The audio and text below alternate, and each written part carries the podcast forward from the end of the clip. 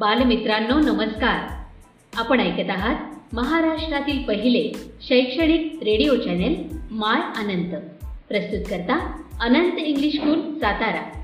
अधिक माहितीसाठी आमच्या अँकर dot F M slash my Anant. या पेजला आवर्जून भेट द्या आणि आमचे कार्यक्रम हक्काने ऐका. इथे मिळतात तुमच्या पाल्यांना प्रगतीचे नवे पंख आणि तुमच्या चिमुकल्यांच्या स्वप्नांना आकार. बालमित्रांनो नमस्कार. माय अनंत या रेडिओ चॅनलवर आपल्या सर्वांचे पुन्हा एकदा मी मनपूर्वक स्वागत करतो. आपल्या रेडिओ चॅनलवरून अभ्यासाचे जे प्रसारण होणार आहे त्याचे वेळापत्रक पुढीलप्रमाणे आहे. इयत्ता पाचवी ते दहावी असे अभ्यासाचे प्रसारण आम्ही संपूर्ण आठवडाभर करणार आहोत. प्रत्येक आठवड्याच्या सोमवारी पाचवी ते दहावी मराठी मंगळवारी पाचवी ते दहावी हिंदी बुधवारी पाचवी ते दहावी इंग्रजी गुरुवारी पाचवी ते दहावी गणित शुक्रवारी पाचवी ते दहावी विज्ञान आणि शनिवारी पाचवी ते दहावी समाजशास्त्र या विषयाचे प्रसारण केले जाईल. त्याचबरोबर प्रत्येक रविवारी कला शारीरिक शिक्षण संगीत आणि योगनिद्रा यांचे प्रसारण केले जाईल. सर्व बालमित्रांनी आमचे कार्यक्रम आवर्जून ऐकावे.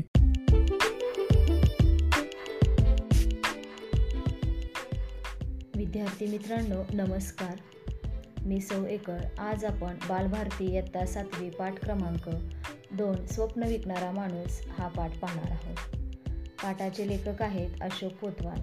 आता पाठाचं नाव ऐकल्याबरोबर तुम्हाला प्रश्न पडला असेल की कसं काय बरं स्वप्न विकणारा माणूस असेल? तर हो स्वप्न बघता येतात. ती स्वप्न विकता येतात आपल्याला. आपली स्वप्न सांगताही येतात. आता पाठ पाहण्याआधी आपण पाठाचे लेखक अशोक कोतवाल यांच्याविषयी माहिती जाणून घेऊयात. अशोक कोतवाल यांचा जन्म जळगावला अकरा मे एकोणीसशे एकसष्ट रोजी झाला. मौनातील पडझड कुणीच कसे बोलत नाही हे कविता संग्रह त्यांचे प्रसिद्ध आहेत. प्रार्थनेची घंटा सावलीचं घड्याळ हे ललित लेख संग्रह प्रसिद्ध आहेत. घेऊया गिरकी हा बालकविता संग्रह प्रसिद्ध आहे. कुणीच कसे बोलत नाही प्रार्थनेची घंटा या तीन पुस्तकांना महाराष्ट्र शासनाचा पुरस्कार मिळाला आहे. याचबरोबर त्यांना विशाखा काव्य पुरस्कार यशवंतराव चव्हाण साहित्य पुरस्कार बालकवी पुरस्कारासह साहित्य क्षेत्रातील प्रतिष्ठेचे समजले जाणारे इतर पुरस्कारही मिळाले आहेत. सर्वसामान्य कुटुंबात जन्मलेल्या कोतवाल यांनी शिक्षकी पेशा सांभाळून आपलं कवित्व फुलवलं आहे. तर मराठी साहित्य क्षेत्रात एक महत्त्वाचे कवी आणि वैशिष्ट्यपूर्ण लेखन करणारे ललित गद्य लेखक म्हणून आपलं स्वतंत्र स्थान निर्माण केलेलं आहे. अशोक कोतवाल यांचं जे लेखन आहे ते समाजाला प्रबोधन करणारे आहे. समाजाला चांगले विचार सांगणारं असं लेखन आहे. मुलांनो अशोक कोतवाल यांचा आपण थोडक्यात परिचय करून घेतलेला आहे. चला पाहूया लेखक स्वप्नांविषयी काय सांगत आहेत ते. प्रत्येक मनुष्य आपली स्वप्न पूर्ण करण्यासाठी सतत धडपडत असतो. स्वहिताबरोबरच म्हणजे स्वतःचा फायदा या अर्थाने समाजाच्या उपयोगी पडणारी व उदात्त हेतू असणारी म्हणजेच कशी तर भव्य अशी स्वप्ने पाहावीत असा संदेश या पाठातून दिलेला आहे. स्वप्न विकणारा माणूस हा पाठ सावलीचं घड्याळ या ललित लेखसंग्रहातून घेतला आहे. माणसाला स्वप्न बघता आली पाहिजेत. आता प्रत्येकजण स्वप्न हा पाहत असतो. बरोबर ना? तुम्ही म्हणाल कसलं स्वप्न? आम्हाला झोपेत पडतं ते स्वप्न का? तर नाही. तुम्ही प्रत्येकाने ठरवलेले असते की मी मोठेपणी कोण होणार आहे? मी काय बनणार आहे? म्हणजे एक ध्येय निश्चित केलेले असते. म्हणजेच ते काय असतं? तुमचं स्वप्न असतं. तुम्हाला स्वतःला मोठं व्हायचं असतं तर कोणाला चित्रकार व्हायचं असतं कोण समाजसेवक बनणार असतो तर कोण डॉक्टर शास्त्रज्ञ धावपट्टू बनणार अशी स्वप्न पाहत असतात. म्हणजेच तुम्ही सर्वांनी एक ध्येय निश्चित केलेलं आहे. आता नुसतीच बघता आली पाहिजेत असं नाही तर ती पूर्ण कशी होतील याचा विचार करता आला पाहिजे. म्हणजे जी आपण स्वप्न बघतोय ती पूर्णही करता आली पाहिजेत. आता उदाहरणार्थ एखाद्या मुलाला धावपट्टू बनायचे आहे. हे त्याचं स्वप्न आहे.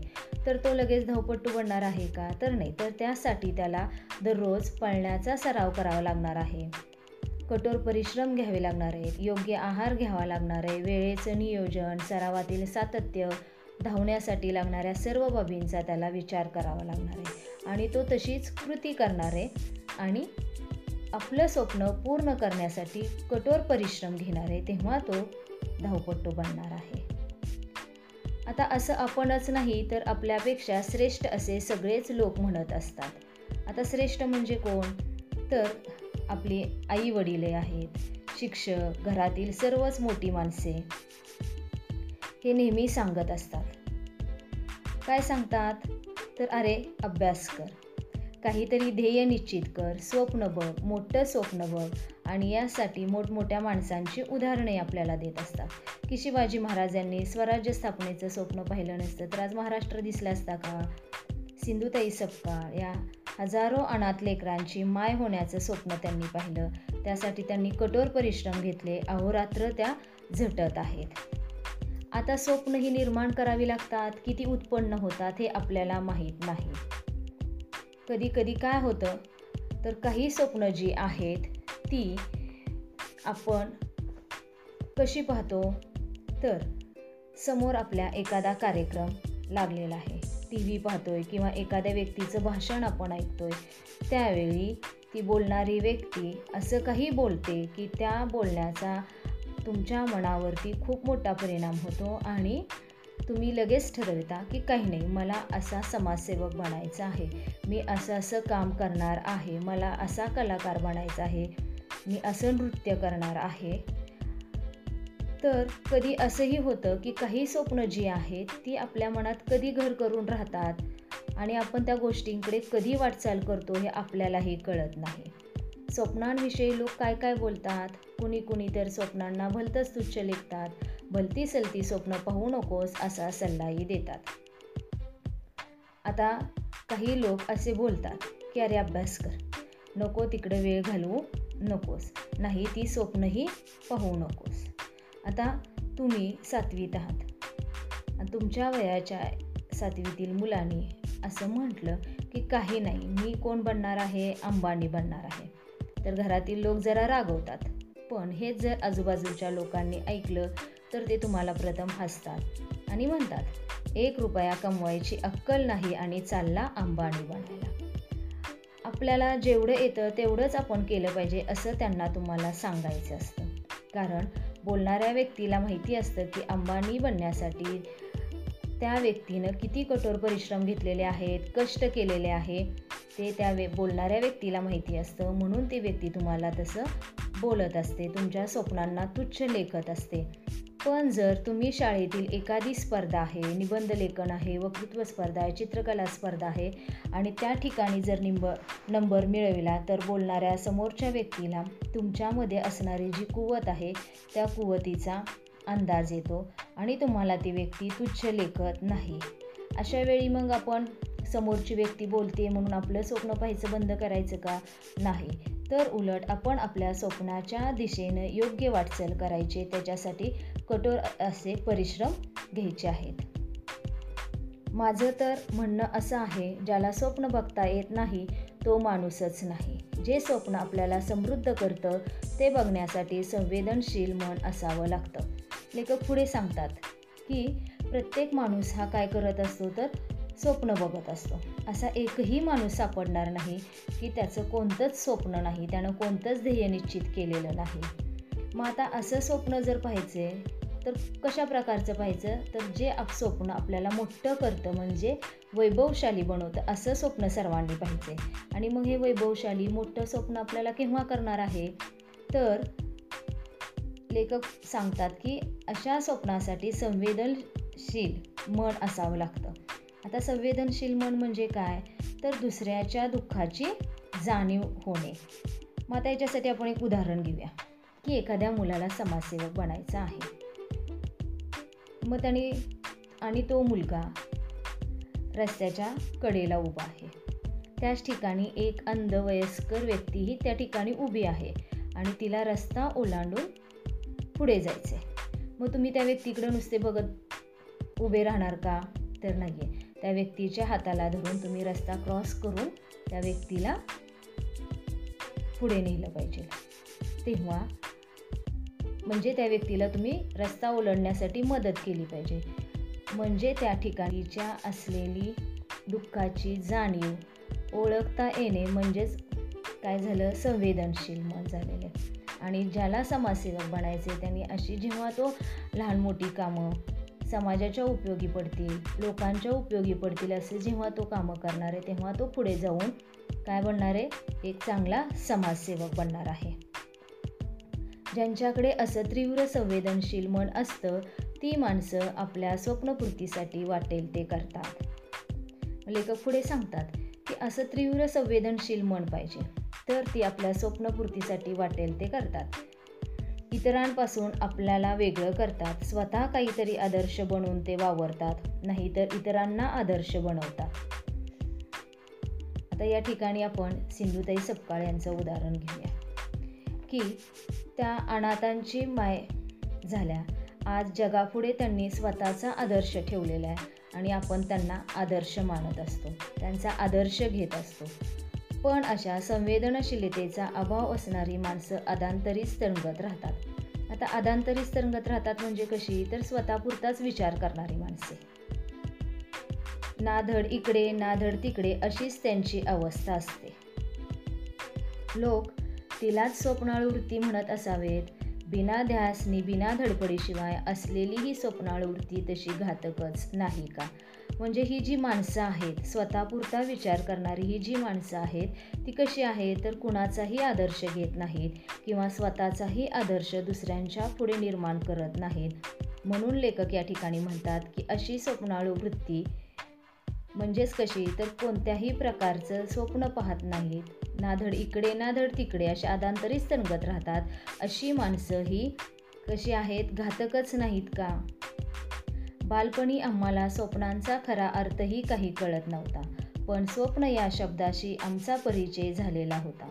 लेखक पुढे सांगतात की लहानपणी आम्हाला स्वप्नाचा अर्थ कळत नव्हता. पण स्वप्न या शब्दाशी परिचय झालेला परिचय म्हणजे ओळख झाली होती. रात्री झोपलो म्हणजे आपल्याला झोपेत जे दिसतं ते स्वप्न असतं आणि ते काही खरं नसतं असं आम्हाला माहीत झालं होतं. की रात्री आपल्याला झोपेत जे स्वप्न पडतं ते स्वप्न काही खरं नसतं. हे माहिती झालेलं होतं असं लेखक सांगतात. आमच्या लहानपणी कोण्या एका गावाकडून एक स्वप्न विकणारा माणूस घोड्यावर बसून आमच्या गावाकडे यायचा. आता या ठिकाणी लेखक आपल्या बालपणीची आठवण सांगायला सुरुवात करतात. की त्याच्या घोड्याचा टबडक टबडक आवाज आला की आम्ही आवाजाच्या दिशेने धावत जायचो. लेखक सांगतात की आमच्या बालपणी घोड्यावर बसून स्वप्न विकणारा माणूस यायचा. त्याच्या घोड्याचा आवाज टबडक टबडक यायचा. आणि त्या दिशेने आम्ही धावत जायचो. आमचं आकर्षण घोडा बघणं हे असायचं. पण घोड्यासोबत मिशीतल्या मिशीत हसणाऱ्या त्या माणसालाही बघणं व्हायचं. घोडा बघणं हे आकर्षण असायचंच. पण घोड्यावरती बसून येणारा माणूस हा कसा हसत होता तर मिशीतल्या मिशीत त्या माणसालाही बघणं व्हायचं असं लेखक सांगतात. तलम रेशमी धोतर त्यावर तसा जरीचा सेलसर कुर्ता डोक्याला लाल पांढरा फेटा डोळ्यावर चष्मा पायात चांबडी बूट घवाळ रंगाचा झुपकेदार मिशा असलेला हा माणूस होताही तसाच धिप्पाड. आता या ठिकाणी लेखक त्याचं पोशाखाचं वर्णन करतात. त्या व्यक्तीचं वर्णन करतात की तो कसा होता? काय? पोशाख परिधान करत होता. तर तलम रेशमी धोतर तो घालत होता. त्यावर तसाच जरीचा सेलसर कुडता. डोक्याला लाल पांढरा फेटा घालत होता. डोळ्यावरती चष्मा होता. पायात चांबडी बूट. गवाळ रंगाचा. झुपकेदार मिशा असलेला हा माणूस होता. तसा धिप्पाड हे.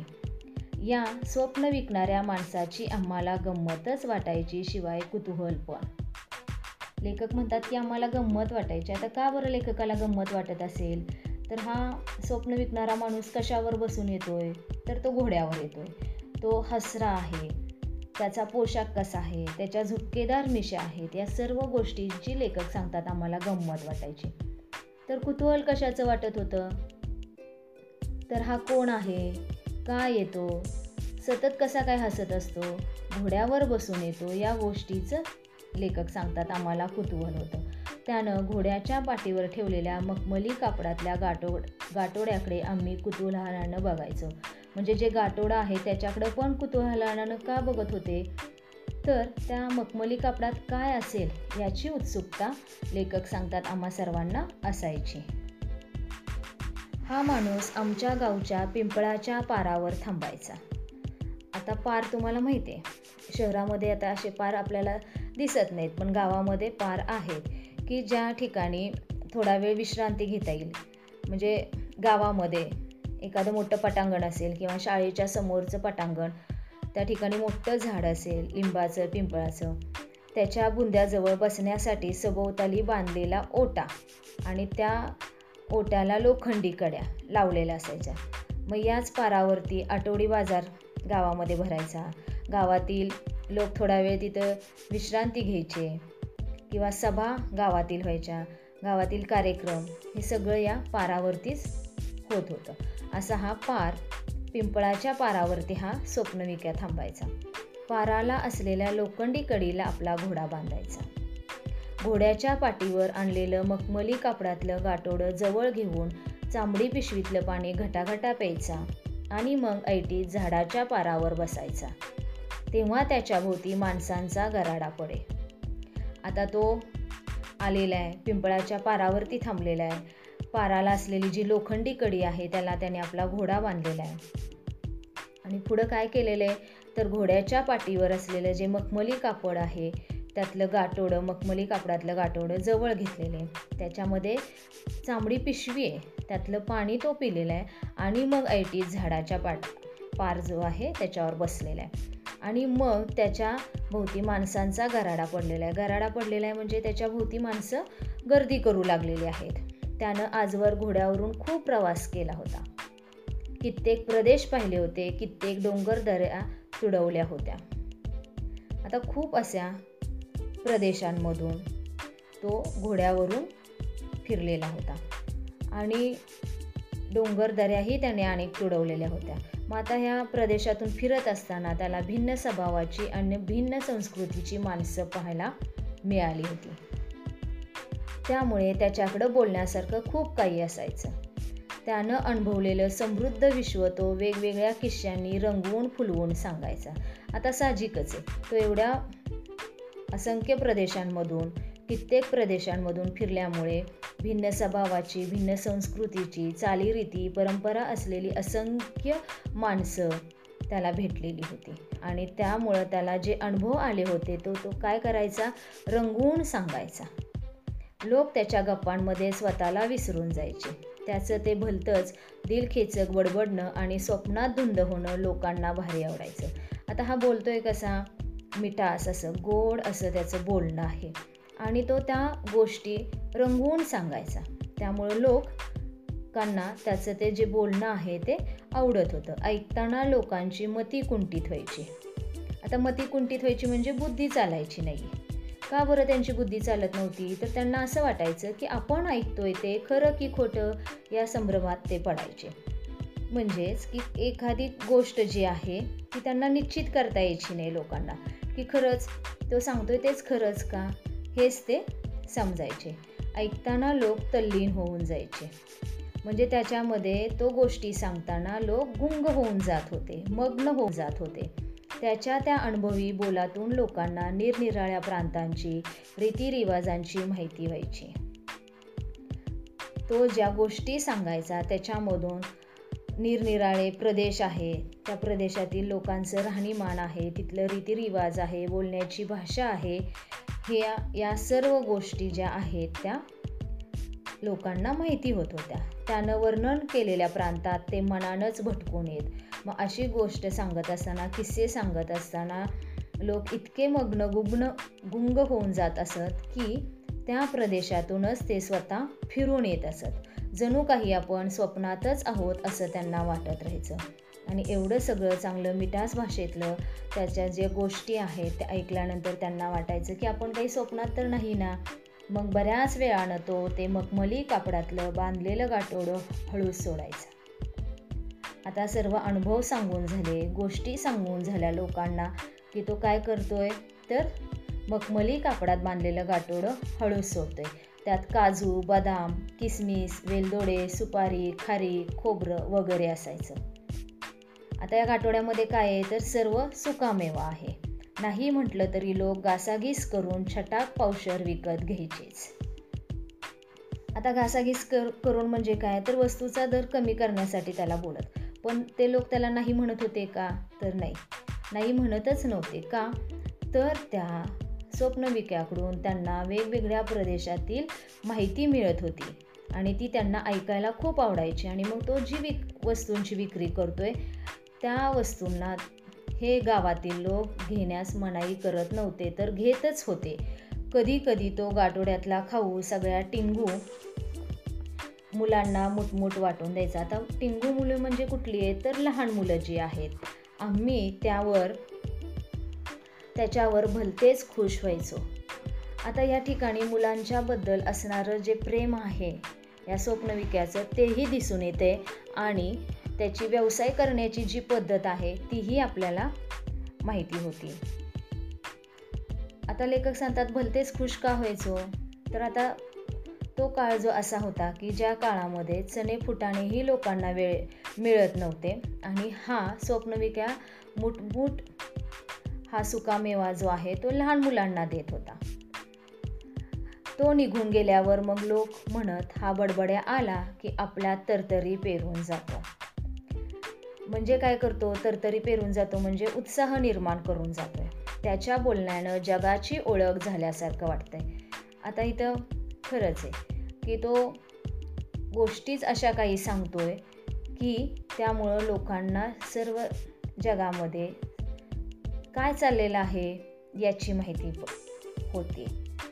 आपलं दुःख काही काळापुरतं का होईना विसरल्यासारखं होतं म्हणजे तो जी माहिती सांगत असतो इतर प्रदेश प्रदेशांमधली त्यावेळेस लोक स्वतःला विसरून जातात.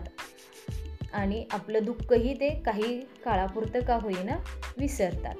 गोड गोड बोलून तो जसं त्यांचं स्वप्नच आपल्या डोळ्यात उतरवून जातो. पुढे मग लोक त्याला सपन विक्याच म्हणू लागले. आता अशा ज्या गोष्टी सांगितल्यामुळं लोकांना वाटायचं की आपण स्वप्नात तर नाही ना? आणि मग पुढं लोक त्याला स्वप्नविक्याच म्हणू लागले. त्यालाही त्याचं काहीच वाटेना. म्हणजे स्वप्नविक्या हे नाव त्याला काय लागलेलं? आवडू लागलेलं आहे त्याला नाव थोडक्यात. तोही मग गमतीनं सपन घ्या सपन म्हणतच गावात शिरायचा आणि लोकांना रिजवून सुकामेवा विकायचा. रिजवून म्हणजे खुश करून. आता लोकांना खुश करायचा म्हणजे काय करत होता तर वेगवेगळ्या गोष्टी सांगत होता आपल्या मिठास अशा भाषेमध्ये तो. काय झालं कळलंच नाही. पण अचानक सपन विक्या गावात यायचा बंद झाला. आम्ही रोज त्याची आतुरतेनं वाट पाहायचो. आता आतुरतेने वाट पाहायचो म्हणजे उत्सुकतेने वाट पाहत होते गावातील लोक. मग तो यायचाच नाही.